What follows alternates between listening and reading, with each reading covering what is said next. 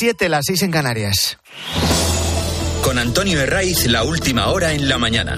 Cope, estar informado.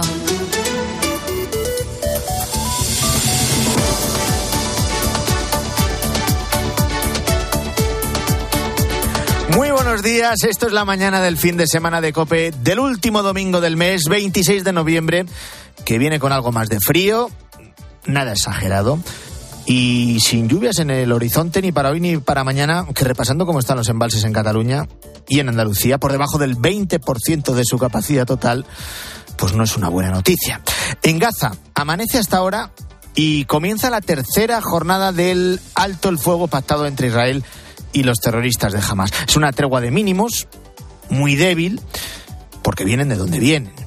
De un ataque terrorista sin precedentes, con más de 1.200 muertos israelíes en un solo día y con una respuesta contundente contra Hamas, que ha dejado, según las autoridades palestinas, más de 14.000 muertos, muchos civiles. Ese alto al fuego, endeble, ha provocado horas de incertidumbre. En el segundo día tenían que seguir produciéndose el intercambio de rehenes. Los terroristas debían liberar a un número concreto de israelíes que capturaron el 7 de octubre.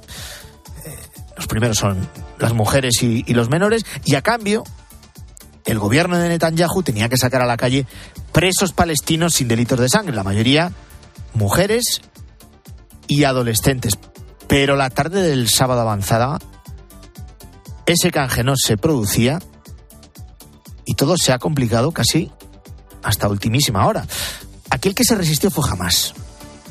Su brazo armado denunció que no estaban entrando los camiones de ayuda humanitaria que habían pactado.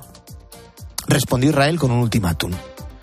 Si llega la medianoche y no han devuelto a los rehenes, reactivamos la ofensiva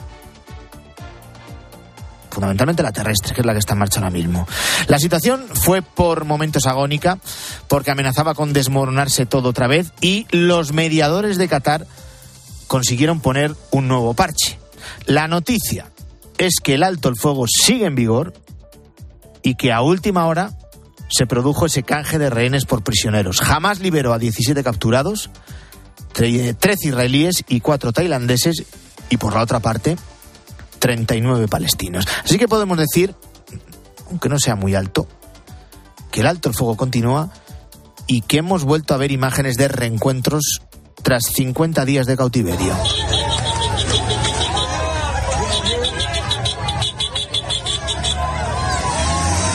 Bueno, luego está lo del lío diplomático que afecta de lleno a España tras la visita de Pedro Sánchez en calidad de presidente de turno de la Unión Europea. Esto no hay que olvidarlo no ha ido a título individual ni a título de presidente de España exclusivamente.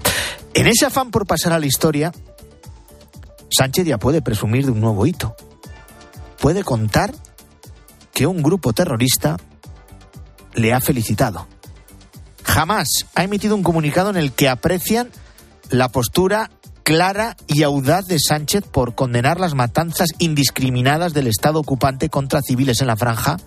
Esto es literal y aplauden también la posibilidad de que España reconozca unilateralmente el Estado palestino si la Unión, si la Unión Europea no da ese paso. Son las 7 y 4 minutos. Nos gustaría contarte lo que han respondido desde el gobierno español a estos elogios. La versión del ministro José Manuel Álvarez, que se dio muchísima prisa en responder a la llamada a la embajadora española por parte del gobierno de Netanyahu.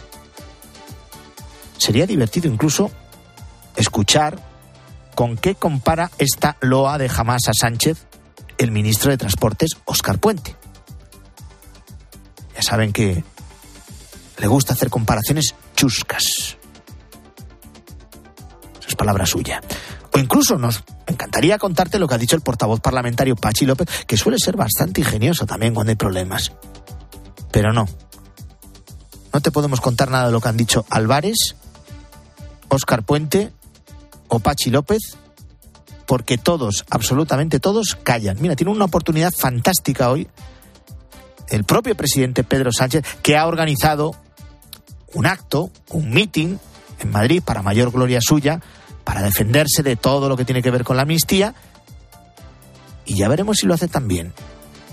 si se pronuncia sobre ese aplauso, sobre esas alabanzas que le han regalado los terroristas de Hamas. Y no es para tomárselo para nada en broma, ni mucho menos. Una visita de esa trascendencia, que ha llegado tarde, que en el fondo y en la forma no ha mantenido la mejor de las artes diplomáticas, lo que ha provocado son dos cuestiones. Una, el aplauso del grupo terrorista frente al silencio de los líderes europeos como el alemán Olaf Scholz o el francés Macron. Y dos, la respuesta de Israel, que sí, que es airada, que podemos discutir en el, en el tono, pero es la respuesta del único país democrático de la zona al que quiere hacer desaparecer jamás. Esto es lo que ha conseguido Sánchez y que nadie piense que ha sido improvisado. Lo tenía perfectamente medido y ha estado condicionado por sus socios, abiertamente pro-palestinos, como los de Sumar, como los de Esquerra, como los de Bildu.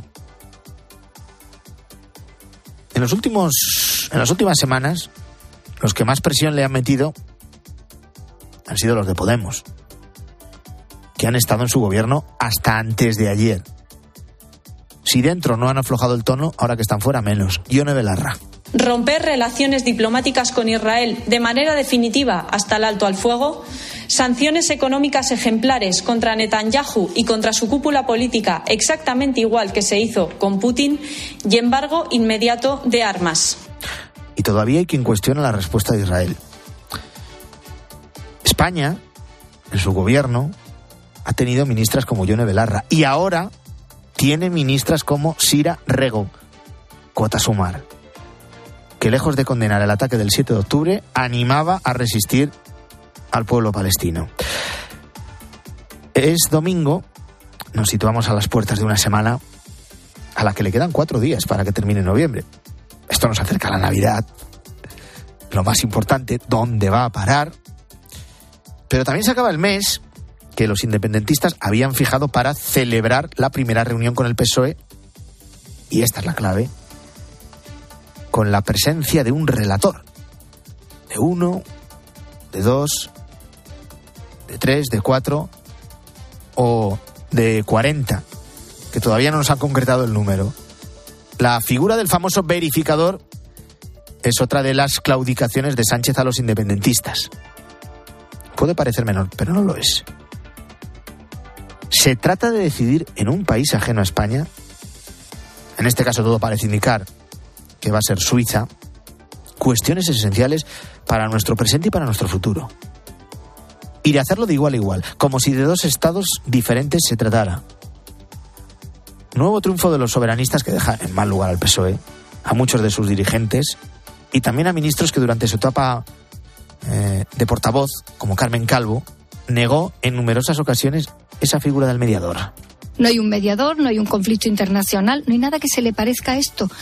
Carmen Calvo, que sigue por ahí por los platos de televisión defendiendo lo indefendible porque es una una de tantas y de tantos a los que la hemeroteca y la fonoteca les mantiene acorralados les descubre todas sus vergüenzas.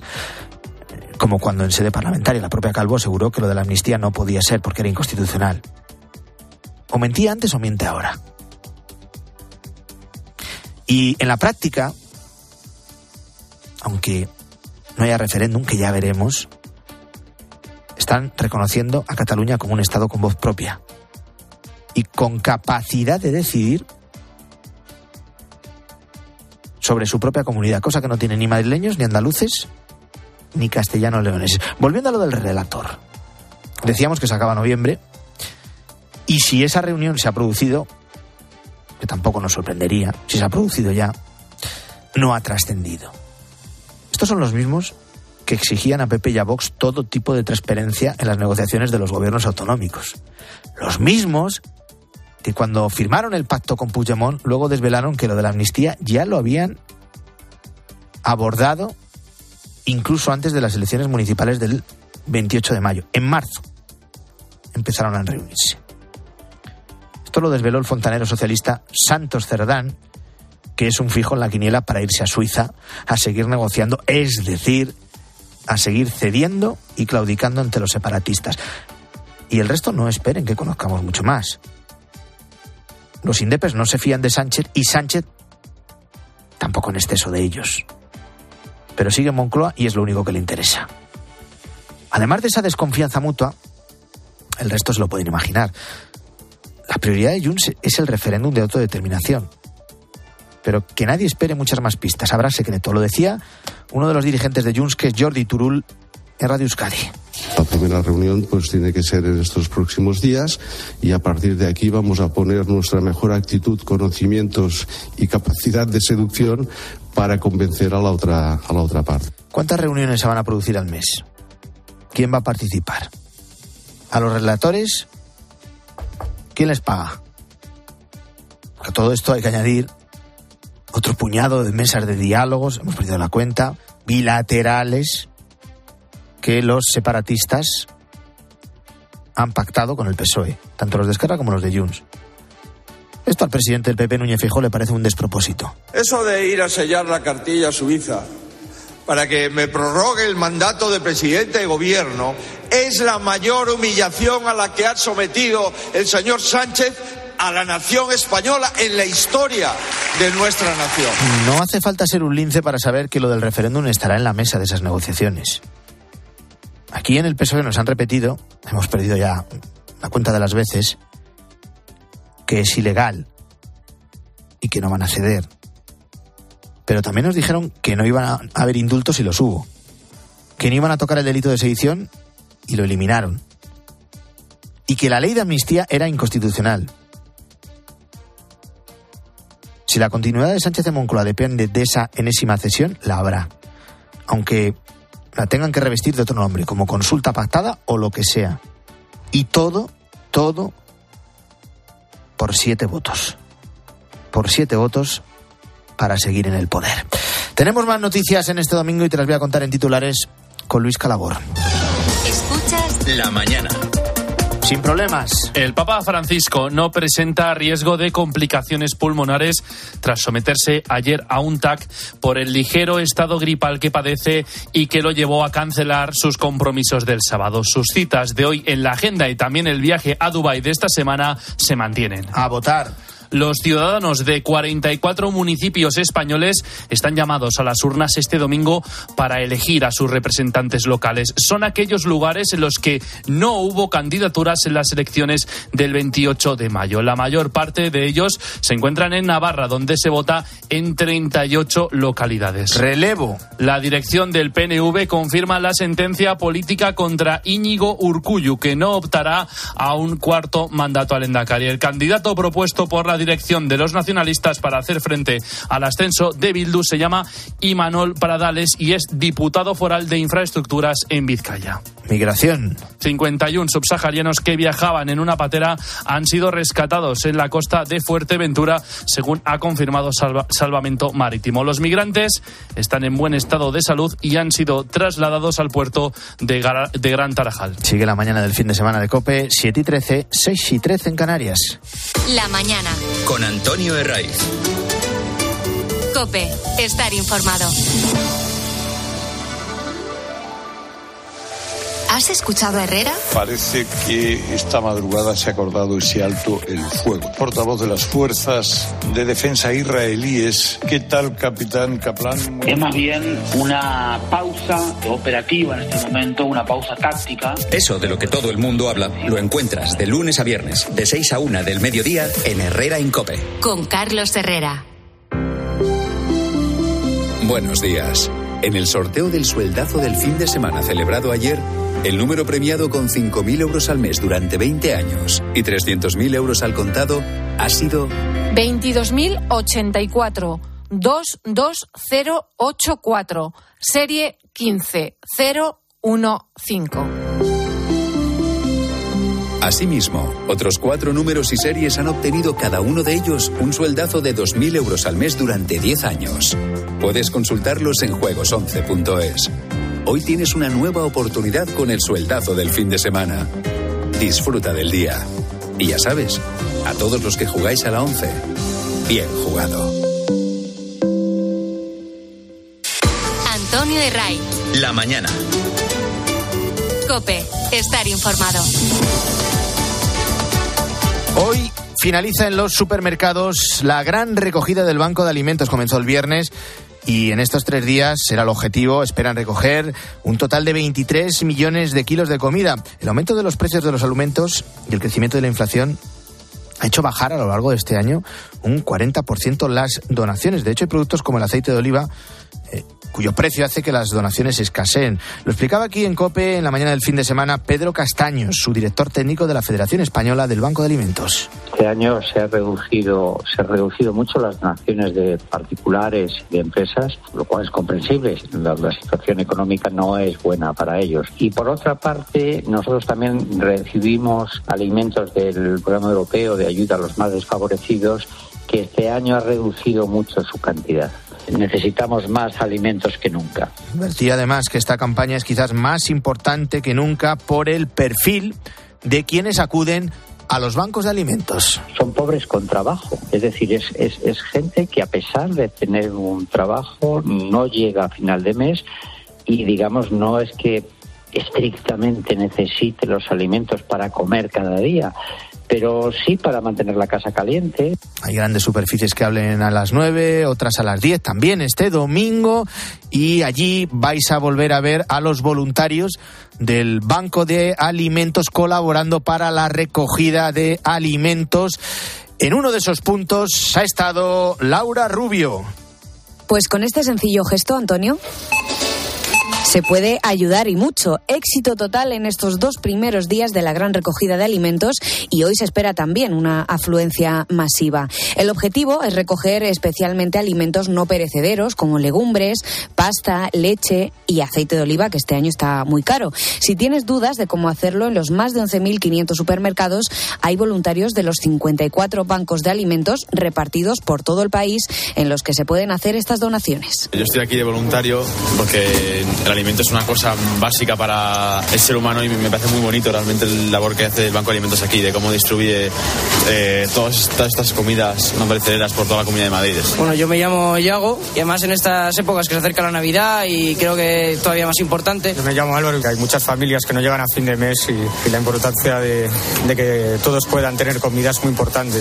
Son Asís, Yago y Álvaro, tres jóvenes de 16 años que acuden a esta cita solidaria a ayudar y a orientar a los donantes. Y si por lo que sea los oyentes que nos escuchan no pueden acudir físicamente hoy a esos puntos de recogida, pueden también aportar su granito de arena haciendo un bizum al número 00090.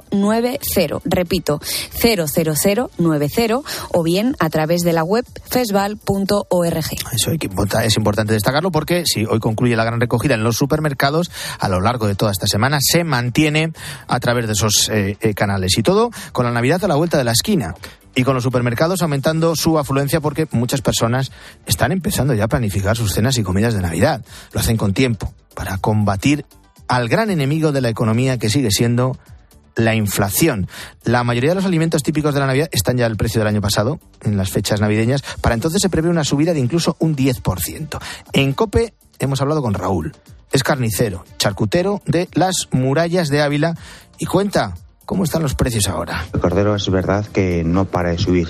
Del año pasado a este se ha encarecido aún más, sobre todo el cordero nacional. Aquí, cordero manchegos, su precio actual que vendemos en las carnicerías está en torno a los 21 euros el kilo por medios enteros. Es verdad que se ha encarecido muchísimo. Así que si tienes pensado decantarte por un asado de eh, cabrito, unas chuletas de cordero, lo que te vas a encontrar es que ya está por encima de los 20 euros el kilo.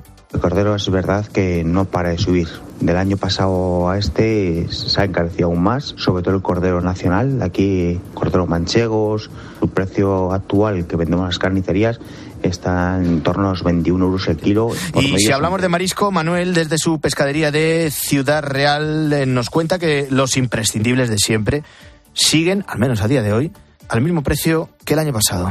Este año está costando los productos básicos, la gamba cocida, el gambón, el langostino cocido, igual que el año pasado. En cuanto al pescado fresco, yo diría que lo que más se ha notado ha sido en la anchoa, en el boquerón gigante, ha subido un disparate.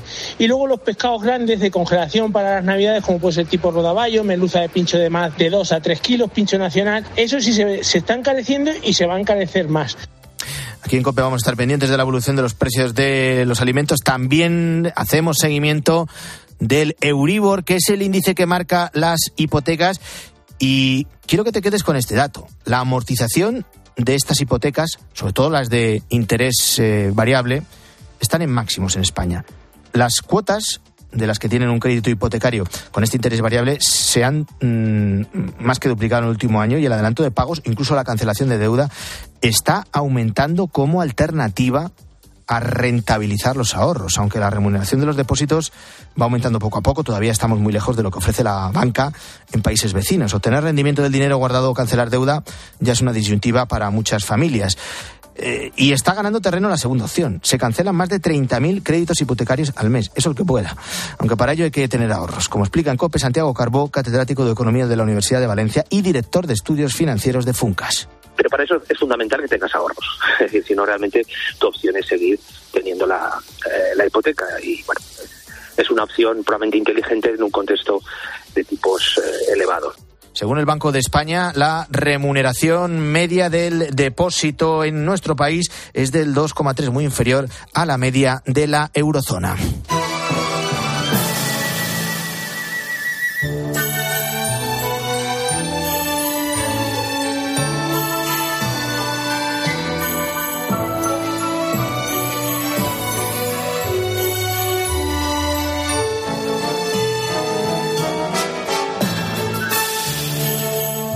26 de noviembre, estamos a menos de un mes para la Navidad y esta semana hemos vivido y contado el encendido de las luces en varias ciudades, Madrid, Málaga, Vigo.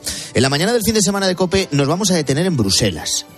El Belén tardó en llegar 70 años al Parlamento Europeo, pero ya se queda para siempre. Segundo año, esto ya no hay quien lo pare, esto ya es una tradición en el Europarlamento. Se coloca cada año un nacimiento por la llegada de la Navidad y hay una eurodiputada española que ha dado la pelea durante años y que ya puedo afirmar que ha puesto una pica en Flandes, porque si en 2019, en 2020, en el 21, en el 22 le costó, ahora son Legión los que la apoyan. Este martes se inaugura eh, ese Belén, pero nuestra corresponsal, Paloma García Ovejero, buenos días. ¿Qué tal? Buenos días, Antonio. Ya lo ha visto, ya lo has visto y has participado incluso en el montaje. Sí, sí, porque además, eh, no sabes lo bonito que es. El martes eh, se inaugura pero en un ratito ya lo podemos ver en nuestra página web. Esa eurodiputada jabata de la que habla se llama Isabel Benjumea y ella insiste en que no es cosa suya, sino de toda la delegación. Pero, oye, al César lo que es del César. El año pasado fue una odisea, una odisea absoluta y además había muchísimo miedo y la palabra es miedo de que pudiera haber cualquier tipo de rechazo, cualquier tipo de queja y no pasó absolutamente nada. Con la mayor naturalidad la gente paseó por los pasillos del Parlamento Europeo, entran parándose delante del nacimiento, tomando fotos, los grupos de visita todos hacían fotos y yo creo que esa naturalidad, ese ver que poner un nacimiento en Navidad en Europa es la cosa más normal del mundo ha hecho que este año pues eh, los trámites, aunque siempre burocráticos hayan sido infinitamente más fáciles. La pregunta, Paloma, ¿cómo lo han montado? ¿Qué veremos esta vez? Porque estoy seguro de que habrá variaciones y con la tradición que tenemos en España, con innovaciones eh, relevantes. Bueno, el que mejor te lo puede contar es el belenista, Manuel Griñán, de Murcia, concretamente de Puente Tocinos, pero la novedad, novedad, es que este año hay portal, lo que nosotros conocemos como pesebre.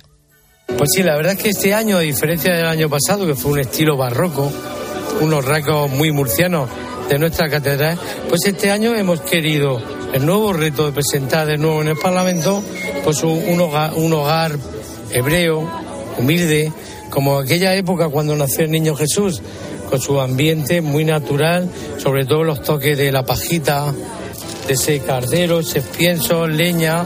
Esto es lo que te cuentan los implicados en lo que no deja de ser una hazaña paloma, pero me consta que los demás países o los funcionarios que llevan décadas allí se siguen preguntando, a ver, ¿cómo es posible que antes no lo hiciéramos? Eso es, por eso ya habiendo dos años consecutivos, esto es imparable y gusta a novatos y a veteranos. Pues mira, el Belén, la verdad que, que no solo es bonito, ¿no? De, exteriormente, sino que es que también huele, ¿no? O sea, huele?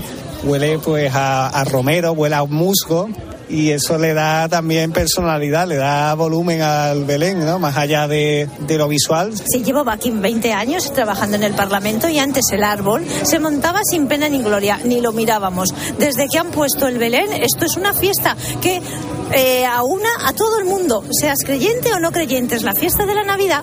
Qué bueno la fiesta de la Navidad. Que vaya bien la inauguración del martes. Gracias. Feliz Navidad a todos nuestros oyentes.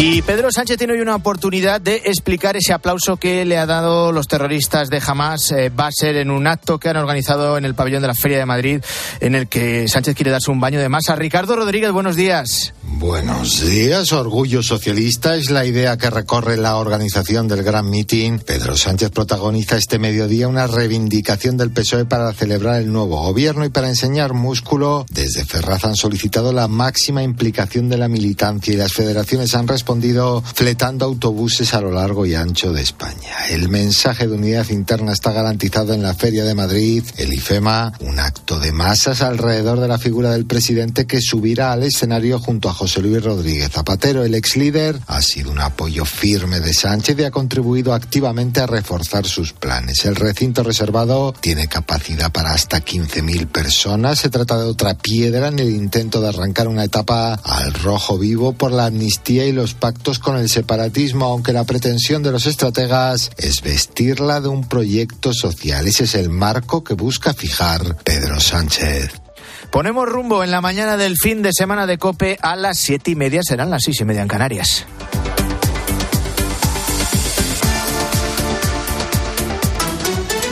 Antonio de Ray. La mañana. Escuchas Cope. Y recuerda, la mejor experiencia y el mejor sonido solo los encuentras en cope.es y en la aplicación móvil. Descárgatela. Oye, ¿puedo bajar la ventanilla y... No, Clara. si no tardo nada? Bueno, va.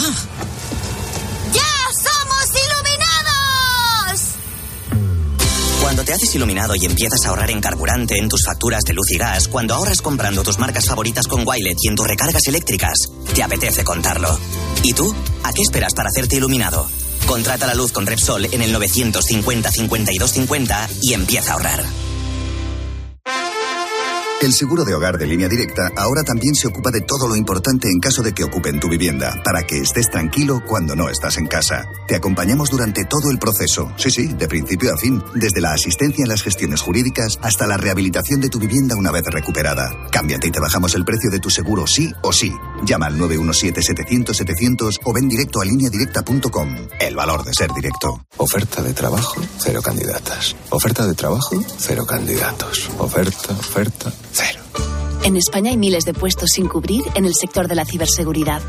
El nuevo certificado profesional de Google en ciberseguridad prepara a cualquier persona para trabajar en este campo en menos de seis meses.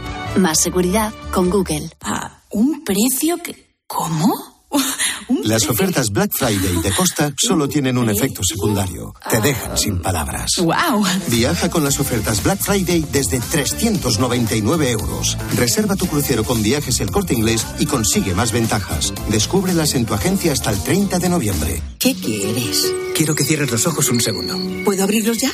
Sí. ¿Dónde estamos? Estamos en mi pueblo. ¿Este es tu pueblo? Sí. Pero si es un pueblecito precioso y tú decías que era muy feo. Bueno, ahora es bonito. ¿Y cuándo dejó de ser un pueblo feo? Cuando pensé que podía ser bonito. Sí, hombre. ¿Que tú piensas que tu pueblo puede ser bonito? ¿Y ocurre? Este viernes 1 de diciembre, Euromillones sortea un superbote especial de 200 millones de euros. Euromillones. No hay nada más grande. Loterías te recuerda que juegues con responsabilidad y solo si eres mayor de edad. Los goles de tu equipo solo se viven así en tiempo de juego. Ahí lo tienes para la historia. Lamine Yamal marca para el. El balón de Betis. ¡Ojo Bellingham! ¡Chuta Bellingham! ¡Gol, gol, gol, gol! Ahí está otra vez. Tiempo de juego con Paco González, Manolo Lama y el mejor equipo de la radio deportiva. Un año más, el número uno del deporte.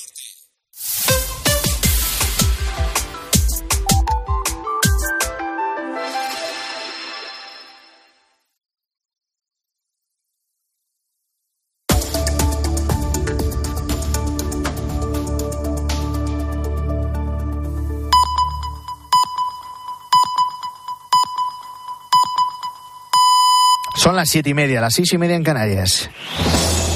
Con Antonio Herraiz, la última hora en la mañana. Cope, estar informado.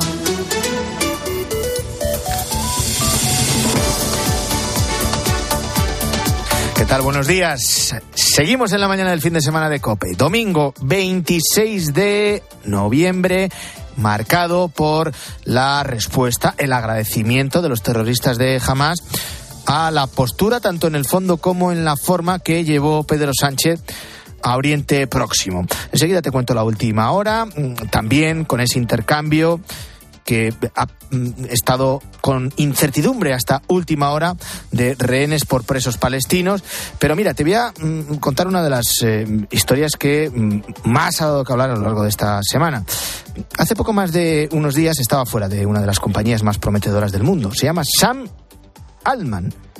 Estaba fuera de la dirección de OpenAI, la empresa que ha desarrollado el chat GPT y que tiene por delante un futuro más que prometedor.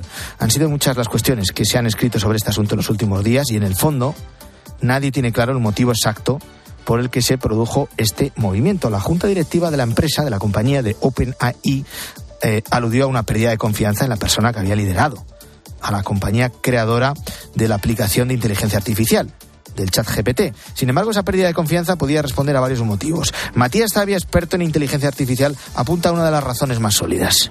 Por ejemplo, hay un proyecto que aparentemente supone un avance técnico muy importante y que puede llevar a desarrollar modelos de inteligencia artificial mucho más sofisticados. Entonces había internamente empleados que estaban preocupados por este avance porque creen que OpenAI, dirigida por Sam Altman, no tiene los mecanismos necesarios para evitar que esa tecnología se vaya de las manos. Un tipo que creó OpenAI, junto a otros visionarios como Elon Musk, una fundación sin ánimo de lucro que debía investigar las eh, posibilidades de la inteligencia artificial para, entre otras cuestiones, poner unos límites y no permitir que esta tecnología se descontrolara.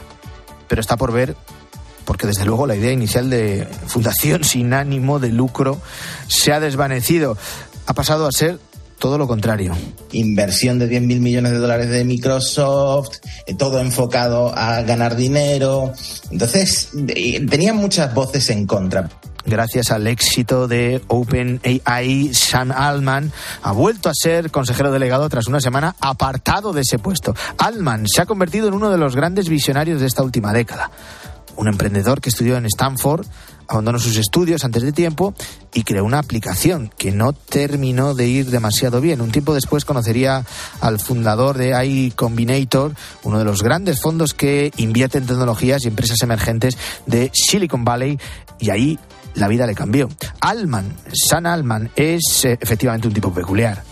Lleva siempre con, en su mochila lo necesario por si llega el fin del mundo, algo con lo que está obsesionado. Al parecer en su casa del sur de California tiene preparado un búnker equipado por si llega el apocalipsis, un tío de lo más eh, peculiar. No sabemos si el apocalipsis tecnológico explotará en 2024, pero desde luego promete ser un año de muchas novedades relacionadas con la inteligencia artificial. Ahora vamos con otras noticias del día a día, nada que ver con la inteligencia artificial. Te las cuento con Luis Calabor. Thank you. La mañana. Sigue el intercambio de rehenes por prisioneros en Oriente Próximo con tensión en las últimas horas. Los terroristas de Hamas retrasaron la segunda entrega de rehenes bajo acusaciones de Israel de que estaban incumpliendo el acuerdo. El grupo terrorista ha permitido la salida de 13 israelíes y 4 tailandeses en el cruce de Rafah con Israel, a su vez liberando a 39 prisioneros. Una frágil tregua que ha estado en duda durante este sábado y que seguirá, en teoría, hasta el martes. Los terroristas de Hamas agradecen a Pedro Sánchez sus críticas a Israel y su postura a favor de Palestina. El grupo islamista ha felicitado al presidente del gobierno de España en un comunicado por su postura clara y audaz al criticar la gran cantidad de muertos gazatíes en la guerra contra Israel. Un escrito que se extiende también al primer ministro belga, Alexander de Croo, al que el gabinete de Netanyahu también acusó de defender el terrorismo. El PNV apuesta por Imanol Pradales para contrarrestar la subida de Bildu. La dirección del PNV confirma la sentencia política contra Íñigo Urcullu que no optará a un cuarto mandato y pondrá fin a más de una década del Endacari. El candidato propuesto por la dirección de los nacionalistas para hacer frente al ascenso de Bildu se llama Imanol Pradales. De 47 años es diputado foral de infraestructuras en Vizcaya y será el candidato del PNV en las elecciones autonómicas vascas de 2024. Y el Barça se vuelve a dejar puntos frente al Rayo Vallecano, Manu Pérez. Se le atraganta Vallecas a Xavi, que en las cuatro visitas como técnico del Fútbol Club Barcelona todavía no conoce la victoria. Empate 1 a 1 que también ha traído polémica con un posible penalti a Rafinha, que así lo reclamaba el entrenador culé en rueda de prensa. Luego me decís que eso que, que busco excusas y que tal, pero es penalti claro. Penalti claro, ¿no? Creo que es me lo dice todo el mundo, hemos visto la imagen y al final no estamos teniendo suerte en estas en estas decisiones arbitrales, ¿no? Por su parte, el Atlético de Madrid ha ganado por 1 a 0 al Mallorca, Valencia Celta han empatado a cero y el Getafe ha vencido por 2 a 1 al Almería. Pero esto no para. La liga continúa con el Villarreal Osasuna a las 2, a las 4 y cuarto Real Sociedad Sevilla. El Real Madrid visita Cádiz sin Vinicius, Bellingham y Camavinga a las 6 y media. Y el Betis Las Palmas a las 9 de la noche. En motor, Jorge Martín busca su primer campeonato de MotoGP después de haber ganado la sprint en el Gran Premio de Cheste y haberse colocado a 14 puntos de Bañaya. La carrera a partir de las 3 y se termina también la temporada de Fórmula 1. En Abu Dhabi a las 2 la carrera con Verstappen en la pole, Alonso séptimo y Sainz décimo sexto. Son las 7 y 36, nuevo repaso a los eh, periódicos. Eh, comentábamos la información en portada de ABC sobre la amnistía y cómo esto blanquea también las injerencias de Putin en el Prusés. También la entrevista en el país a María Jesús Montero defendiendo la amnistía. Pero hay un hueco para la situación actual de la guerra entre Israel y Hamas. Álvaro Sáez. Sí, el mundo enfoca su información de portada en esa felicitación de Hamas a Sánchez por su postura audaz sobre la guerra y con esas declaraciones del ministro de Exteriores de Israel, Eli Cohen, que tacha de vergonzoso y deshonroso y asegura que no olvidarán a quien apoya la organización terrorista asesina. En páginas interiores los artículos de opinión también se fijan en esto y en el papel de España en estos últimos días. España no puede ni debe aceptar el aplauso de Hamas, reza el editorial de ABC, dice que no tiene pase la tardanza del gobierno en desmarcarse de un reconocimiento de un Estado palestino y que la misma urgencia con que Exteriores respondió el pasado viernes a la llamada diplomática al orden de Israel se echa de menos para rechazar de forma expeditiva cualquier manifestación de gratitud por parte de una red criminal. Ignacio Camacho también en ABC se fija en ese detalle y asegura que en la Moncloa no creen que lo de Sánchez haya sido un despiste o un error a la hora de medir sus palabras. Es más, asegura que están satisfechos porque nuestro país, dice Camacho, no solo tiene el gobierno más pro-palestino del bloque europeo, sino el pueblo donde Israel suscita más desafecto. La razón le dedica un editorial a este asunto asegurando que este hecho ha condenado más todavía a España a la irrelevancia exterior cuando no al aislacionismo como un socio con poco crédito y merecedor de menos confianza. Gracias Álvaro, 7 y 38. Seguimos.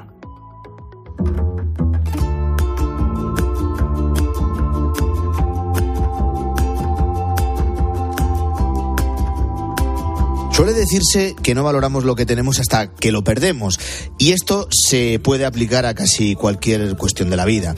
No sé si alguna vez te has parado a pensar en la suerte que tenemos de vivir en un lugar en el que se puede abrir el grifo y beber agua de calidad a cualquier hora del día o de la noche. Que por culpa de la sequía, en algunas zonas de España esto ya no es posible a todas horas. Y bien que lo notan.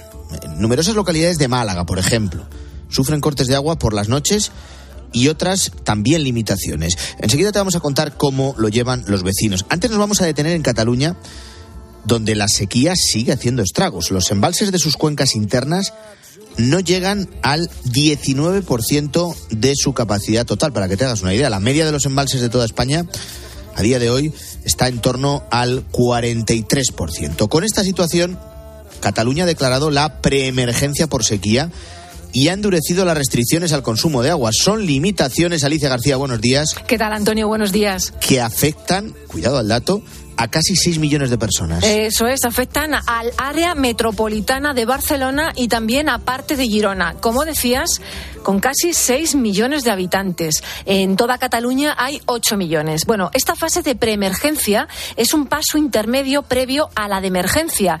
Esta última, la de emergencia, ocurre cuando las reservas de los embalses están por debajo del 16% de su capacidad y se podría llegar a ella a finales de año si no cambia la situación. Vamos, es decir, si no llueve. Es que resulta que en Cataluña llevan 36 meses de sequía prolongada y es la peor de su historia por extensión, por duración y por intensidad, según dicen los expertos. Para revertirla sería necesario que cayeran del cielo 500 milímetros. Y eso es toda la lluvia que cae durante un año en Barcelona cuando no hay sequía. Otra equivalencia, para hacernos mejor una idea, ¿no? 500 milímetros equivale a que se inundara toda Cataluña medio metro de altura. Bueno, estas precipitaciones no se esperan ni a corto ni a medio plazo. Así que la pregunta del millón sí es, si no vuelven las lluvias a Cataluña, ¿qué es lo que se puede esperar? Si siguiera sin llover, ¿para cuánto tiempo le queda agua? En un momento ha dicho milímetros y en otros mililitros. Si siguiera sin llover, ¿para cuánto tiempo le queda agua? Los embalses de las cuencas internas están al 18%. Si se baja al 16%, el Gobierno de Cataluña tendrá que dictar ya la situación de emergencia y, y a partir de ahí empezar las restricciones. ¿Para cuánto agua tenemos? Pues eh, unos meses, tres meses, cuatro meses. Madre mía. Es la respuesta que le daba esta semana a Herrera Cope el presidente de la Asociación Catalana de Amigos del Agua, Xavier Latorre. Eh, queda agua para tres, cuatro meses. A partir de ahora, estos casi 6 millones de catalanes tienen la obligación de consumir menos agua al día. Esa limitación del consumo de agua por persona en Cataluña pasa de 230 a 210 litros diarios. Igual te preguntas si eso es muy poco. Bueno, pues los últimos datos del Instituto Nacional de Estadística cifran el consumo medio de agua de los hogares españoles en 133 litros por habitante y día.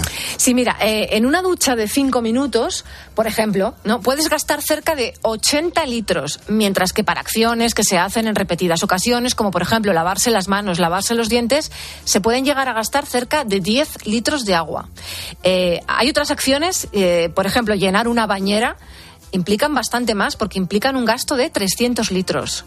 Bueno, son datos que vamos eh, conociendo. El caso es que no se ha especificado cómo bajar el consumo en Cataluña y será trabajo de los ayuntamientos que lo sobrepasen tomar las medidas necesarias para conseguirlo. Los alcaldes de pueblos pequeños llevan más de un año denunciando que no tienen herramientas para saber quién gasta más agua de lo permitido. Hay otras medidas restrictivas, Alicia, que siguen. Sí, mira, se mantiene la reducción del 40% de agua para los usos agrícolas y del 15% para usos industriales, también para ocio, para eh, ocio, para actividades lúdicas y también se mantiene la prohibición de riego de zonas verdes, públicas y privadas.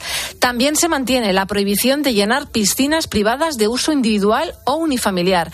Tampoco se pueden limpiar las calles, eh, ni el alcantarillado, ni pavimentos o fachadas con agua potable. En el caso de los coches, el uso de agua queda limitado a la limpieza solamente en establecimientos comerciales. Una de las soluciones que se han puesto sobre la mesa es traer barcos con agua hasta el puerto de Barcelona como ocurrió en el año 2008. Xavier Latorre explicaba que esa medida no fue bien. Mire usted, la, la- la experiencia que tenemos en 2008 pues fue una calamidad. Sí, se, se intentó traer un, un par de barcos que además tu- hubo que tirar el agua allí porque se habían despotabilizado. Ahora pues volvemos a, a esta ilusión y anunciamos que ya estamos gastándonos cuatro millones de euros en preparar las instalaciones del puerto de Barcelona para recibir estos barcos. Bueno, y se habla ya también de disminuir la presión del agua que sale de los grifos como otra medida más para disminuir el consumo. Eh, la Torre, al que estamos escuchando, presidente de la Asociación Catalana de Amigos del Agua, confirma que las pruebas que se están haciendo van en esa dirección. voy bajando la presión. Eh, la orografía de Barcelona hace que la distribución se haga por pisos hidráulicos, es decir, que hay depósitos a, diferentes alturas. Entonces, claro, si disminuye la, la presión, pues a, a los que más va afectando van a ser a los que más altura tengan. La sequía no solo afecta a Cataluña. En la provincia de Málaga, por ejemplo, llevan varios meses notando sus efectos, sobre todo en la comarca de la Sarquía, donde el embalse de la Viñuela apenas supera el 7% de su capacidad. Fíjate, se calcula que un millón de habitantes de la provincia de Málaga viven bajo restricciones por la sequía. Localidades como Vélez Málaga, como Torrox, como Villanueva de la Concepción, como Casabermeja, Valle de Abdalajís, Periana o Serella llevan sufriendo cortes de agua desde hace meses, pero hay más. Sí, mira, eh, desde la madrugada de este sábado, Rincón de la Victoria se suma a esta lista. Se ha cortado el agua por las noches, entre las 12 y las 6 de la mañana.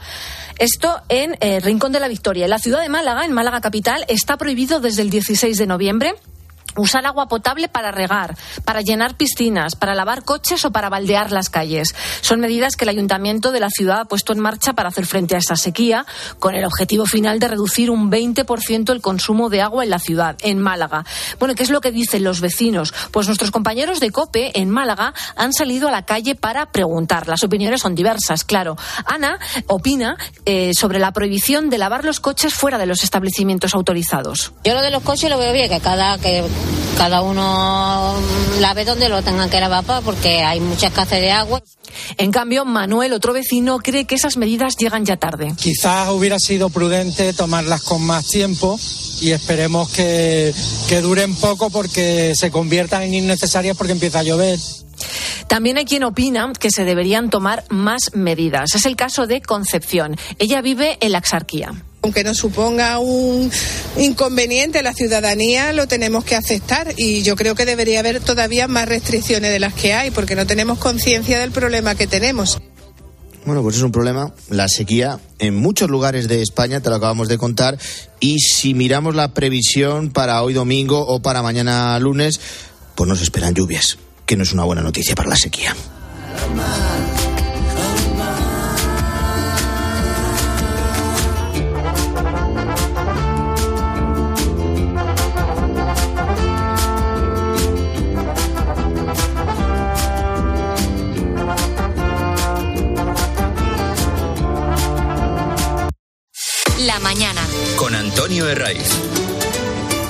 Cope, estar informado. Síguenos en Twitter en arroba cope y en facebook.com barra cope.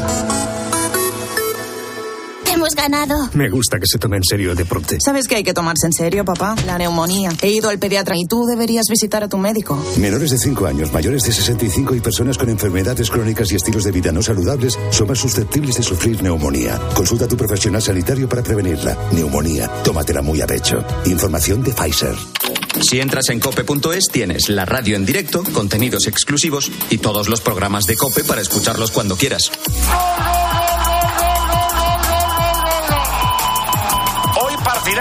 Entra ya en cope.es. ¿Buscas diversión? A las 10 de la mañana la tienes asegurada en Herrera en Cope. Estoy con Juan, hola Juan. Soy un chico que trabajaba con nosotros y nos llamó con la pena máxima, que me encuentro muy mal, que pasamos muy mala noche, que he vomitado mucho. Total, el viernes por la tarde, no, no me lo quitaba de la cabeza, decía, pobre chaval, digo, le voy a pegar un, un telefonazo, a ver, cojo mi teléfono y le digo, ¡eh, fulanito! Y me dice, ¡hombre, qué pasa! Claro, mi teléfono no lo había conocido. Oye, que estoy aquí en el parque de atracciones que hay aquí en Barcelona. Bueno, pero ahora quiero saber... Escucha Herrera en Cope, de lunes a viernes de 6 a 1 del mediodía.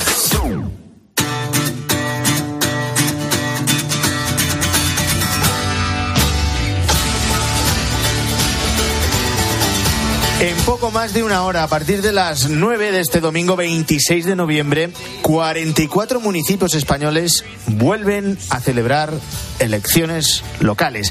Y tú dirás, pero si ya fueron las municipales el 28 de mayo. Y tienes razón. Sin embargo, en estas localidades, ese 28 de mayo no se pudo elegir a su alcalde. En cinco de esos 44 municipios el motivo es que hubo irregularidades en el proceso, por ejemplo, un fallo en el censo, un problema con las actas o con la custodia de las urnas. Pero en la mayoría de los casos lo que pasó es que no hubo candidaturas válidas. O lo que es lo mismo, Álvaro, nadie quería ser alcalde. Pues sí, Antonio, es una de las eh, particularidades y circunstancias que contempla nuestra ley electoral general y establece un plazo de seis meses para convocar nuevas elecciones si en las primeras no salió elegido ningún alcalde. En este caso han pasado cuatro meses, tiempo en el que el último alcalde de cada municipio ha estado en funciones. Esto es lo que se conoce como una anomalía democrática, pero que se intenta corregir con normalidad. Uno de esos pueblos en los que hoy se van a celebrar elecciones es Monroyo, en Teruel. Y de allí es María Isabel. Sí, sí, sí, sí que va a haber elecciones. No os apuréis que cuando le han visto los- las orejas al lobo, la gente se ha puesto las pilas. Ahora hay tres con que mira si, si la gente al final se ha decidido. de no tener ningún candidato a competir tres listas completas distintas para este 26 de noviembre. Antonio Monroyo tiene solo 340 habitantes y tanto por tamaño como por población sigue la tónica de los otros 43 municipios. Y aquí nos preguntamos, ¿por qué no sobran candidatos a alcalde en la España rural? Pues ahora en la mañana del fin de semana vamos a descubrirlo.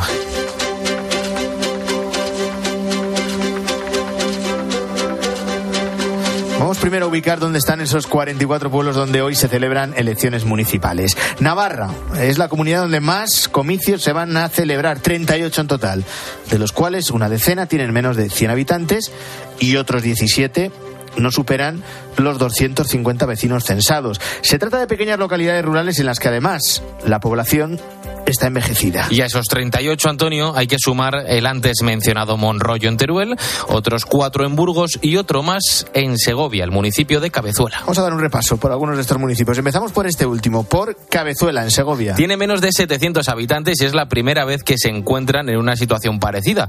La última alcaldesa no quiere revalidar el cargo y al parecer ningún vecino quiere sustituirla, al menos hasta ahora, que ha aparecido en escena Florentino. Sale de- del corazón, que lo considero que es una muestra de, de amor y eh, por el pueblo, los que tenemos ahí raíces y nos sentimos muy vinculados y muy identificados con el pueblo, pues sentimos que teníamos que hacer algo porque si en unas elecciones municipales no se presenta ninguna candidatura, eh, el pueblo queda en manos de gente extraña, gente ajena al municipio. Ahora seguimos conociendo la historia de Florentino y de otros municipios, pero quiero mm, quedarme con eso último que nos contaba.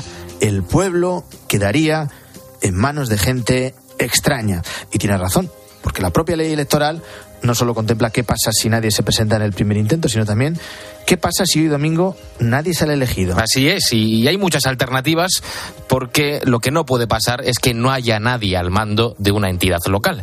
En un principio debe ser la última corporación local en bloque, la que asumiría por cuatro años más el cargo en funciones, y así, aunque ellos no quieran, si esto pasa, si ellos dicen que no, que no quieren seguir al frente del ayuntamiento, como nos comenta el profesor de Derecho Constitucional de la Universidad CEU San Pablo, Rafael Murillo, ese cargo lo asume una gestora. Como sabes, en la ley electoral general hay una regulación específica para las elecciones locales, ¿no? Que sin, eh, sin esta nueva convocatoria tampoco se presentara candidatura alguna, hay que constituir una comisión gestora, pues será o bien la Diputación Provincial el que asumirá de forma directa la gestión ordinaria de la entidad local. Y es precisamente eso lo que motivó a Florentino a dar un paso adelante, algo para lo que no está preparado y nunca pensó que optaría. Ahora bien, ser alcalde de su pueblo es algo que le motiva. Lo que te asusta pues es bueno que es una cuestión novedosa y, y es algo que nunca sobre la que no tengo experiencia directa, pero pero bueno también también te motiva el, el hecho de que también se aprenderá aprenderé muchas cosas.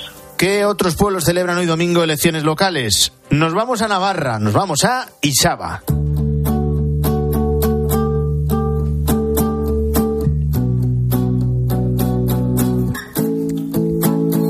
Isaba tiene poco más de 400 habitantes, está en el Valle del Roncal y allí tiene pinta de que el actual alcalde en funciones, el último que ha estado en el cargo, va a tener que repetir. Se llama Carlos y lleva 10 años jubilado. porque aparte que es un trabajo en el que tienes que tomar eh, decisiones y que a veces eh, no gustan, pues bueno, no es no es muy atractivo. Hay que pensárselo mucho. Entonces, pues eh, bueno, es un, un puesto que estás en el escaparate de, de- de todo de todo el pueblo. Entonces, para bien o para mal, que surgen eh, cantidad de problemas que si no estuvieses aquí no los tendrías. Y esa es la razón por la que él cree que nadie quiere presentarse. Y él tampoco eh, quiere que eh, nadie se quede al cargo del ayuntamiento si no es del pueblo, pero claro, es que alguien tiene que hacer las labores de alcalde, porque una gestora, que es la alternativa, si nadie se presenta a estas elecciones, como nos cuenta nuestro profesor de Derecho Constitucional, Rafael Murillo, tiene poca capacidad de maniobra, no puede hacer grandes cosas en el pueblo. no tendrían capacidad pues por hacer un plan urbanístico o por hacer algún tipo de modificaciones generales de algún tipo de actividad o meterse o llevar a cabo grandes proyectos o otros proyectos de mejora de la ciudad sería lo que significaría una gestión ordinaria. Carlos, que se vuelve a presentar en Isaba, en Navarra, asegura que ese escaparate público en el que te expones intimida a los candidatos, pero a él ya no. Eh, las cosas eh, se complican, porque eso, pues decir, oye, has tenido ocasión de presentarte aquí, el que sepa hacerlo mejor que venga, que no estamos aquí quitando el sitio a nadie, estamos porque nadie quiere estar. Entonces, eh, en ese aspecto, pues estás más, más tranquilo, ¿no? En cara, de cara a las críticas. Estamos repasando esos pueblos, 44 municipios donde hoy domingo celebran elecciones municipales. Y vamos a volver a Monroyo, a Teruel.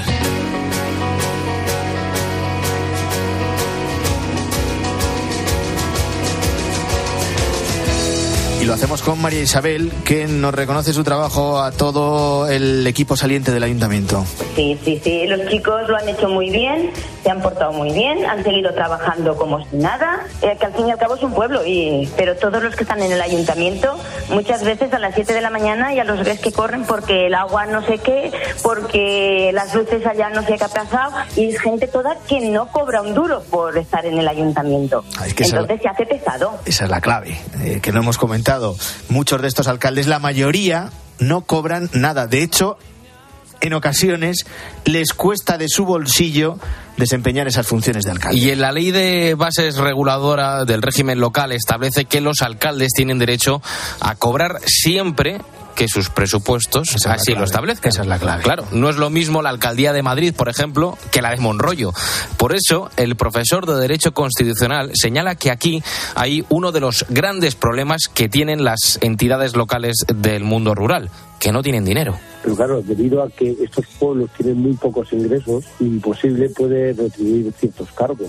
Es decir, que es una cosa que es una pescadilla que se muerde la cola. Pasa muchas veces que ciertas obras e infraestructuras se han hecho y el mantenimiento se encargan las corporaciones locales y luego no tienen posibilidad del mantenimiento de esas infraestructuras o servicios a la, a la población debido al número que había de, de- habitantes que tienen. Bueno, mucho trabajo, eh, tener que decir que no a vecinos tuyos y enfrentarte por ello, problemas, nada de sueldo.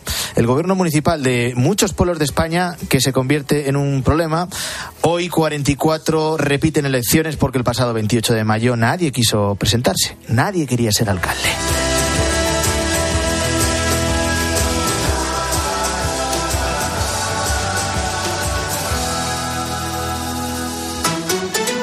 Antonio de Ray. La mañana. Escuchas Cope. Y recuerda, la mejor experiencia y el mejor sonido solo los encuentras en cope.es y en la aplicación móvil. Descárgatela. Qué tomates. Tomates rosa de la reina. ¡Qué pintaza! Pero si no son rojos, son rosas. Claro, ¿has visto qué grandes? Para toda la familia. ¿Son nuevos? ¿Qué va? Son tomates antiguos, buenísimos. Ya. ¿Y son de...? De Motril, Granada, tomates rosa de la reina. De Hortícola Guadalfeo, los especialistas en tomates. Comparte la sorpresa, comparte el sabor.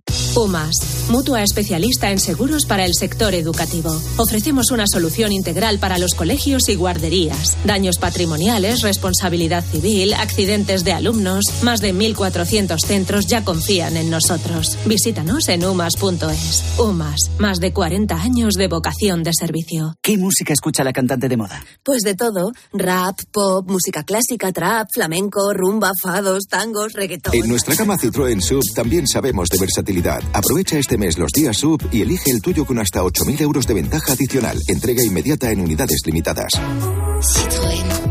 Condiciones en citroen.es. ¿Has pensado cuándo fuiste al dentista por última vez? Desde que nacemos hasta que envejecemos, la salud de la boca debe acompañarnos todos los días. Yo voy al dentista. ¿Y tú? Boca sana toda la vida. Es un mensaje del Consejo General de Dentistas de España. Empieza el juego. Ya no nos puede frenar nada. El mapa llega hasta donde alcanza tu mirada. Tendrás que saltar, correr, nadar, golpear, bucear, pero respira. Aquí en cada reto ganas más vida. No te lo podía contar. La experiencia más inmersiva es la realidad. Comunidad Valenciana. Mediterráneo en vivo.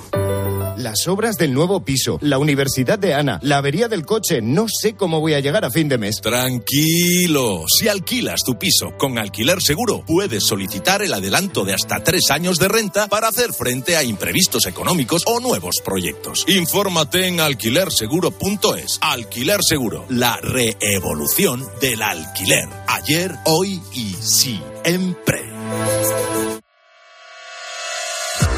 Fondo totalmente oscuro y luego en la última, en el último tercio, digamos, del cuadro ya aparece sí el cielo azul con un lago. Bueno, pues cuando pinta Dalí esta, esta obra, eh, él está saliendo de la época surrealista. Esta gente decía que para conectarse, para, para escribir eh, o para pintar, eh, lo que había que hacer es abandonar la razón y dejar que el subconsciente actuase. Los martes a las once y media de la mañana, Javier Sierra en Herrera en Cope.